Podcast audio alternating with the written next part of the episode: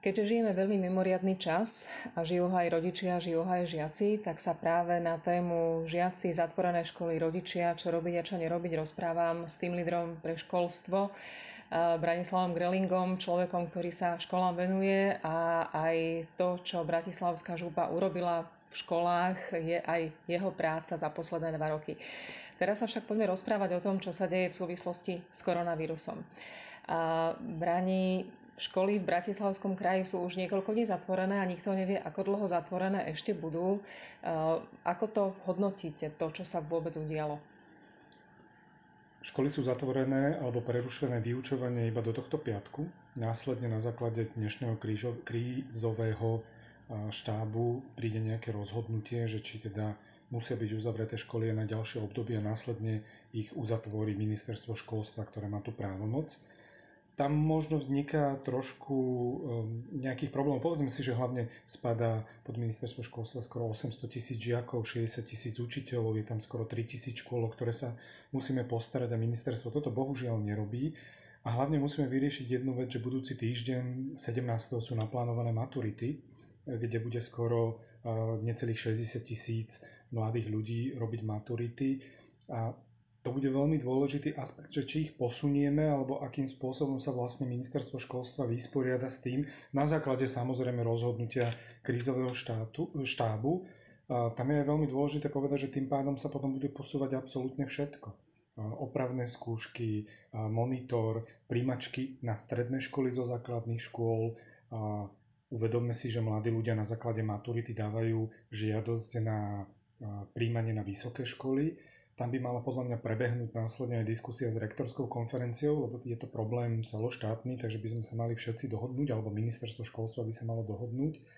Otázka je, že čo so zahraničnými univerzitami, lebo tam sa neviete nejako dohodnúť, že posunúť, my máme problém, ale na druhej strane ministerstvo školstva naozaj by malo vyvinúť ten tlak a nejakú iniciatívu voči všetkým ostatným eh, štátom alebo univerzitám, lebo my vieme, kam mladí ľudia chodia študovať, takže by sme vedeli ošetriť tieto univerzity a vieme, že asi tento istý problém bude v celej Európe, takže to bude taký, že kolektívny náš problém. Ja som trošku prekvapený, že ministerstvo školstva na toto nie je pripravené tak, ako na to nie je pripravená ani vláda a štát, že tam nemáme nejaký manuál, že čo sa udeje, keď toľko mladých ľudí bude v karanténe, keď toľko škôl bude zatvorených, že aké sú tie postupy napríklad pri takýchto maturitách alebo iných veciach. Napríklad neexistuje ani rezortný hygienik na ministerstve školstva, čo ja som si vždy myslel, že takú pozíciu máme vytvorenú, pretože to nie je problém iba teraz, ale to môže byť problém aj nejakých chrípkových epidémií alebo niečo podobné, tak by sme to mali aspoň s kým uh, konzultovať No a uvidíme, že ako sa vysporiada ministerstvo školstva s niečím podobným.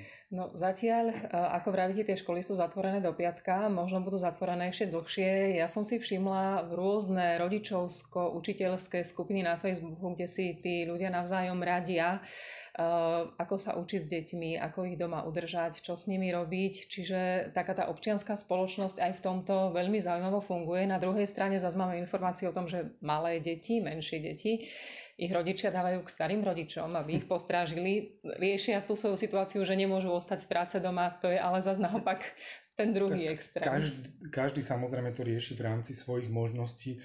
Tu je ukážka, že proste štát nebol na to pripravený, že vláda na to nebola pripravená. Ja poviem možno takú zaujímavosť, že to ukázalo na jeden veľký nedostatok nášho školstva a na neprušnú legislatívu a nemožnosť nejakého celoslovenského online vzdelávania. My sme minuli jednu miliardu na digitalizáciu a my nevieme momentálne online vzdelávať mladých ľudí, ktorí by proste boli doma a učitelia, či už by mali možnosť s nimi komunikovať, písať správy, nejakým spôsobom četovať, alebo na druhej strane by im mohli zasielať úlohy a vypracovať tieto úlohy a navzájom komunikovať. Ja viem, že teraz ak nás niekto počúva, tak si povie, že veď my to robíme, ale to je naozaj tak úzka skupina, uh, malá skupina stredných škôl, že my to potrebujeme rozšíriť celoplošne, že čo mladí ľudia, ktorí chodia na základné školy alebo na, na stredné školy celoplošne, hej, máme tam gymnázia, bilingválne, odborné školy, toto musíme mať podchytené a je škoda, že štát sa vôbec nepripravoval na toto a možno nie ani, že nepripravoval sa na toto, ale neposúval to školstvo do nejakej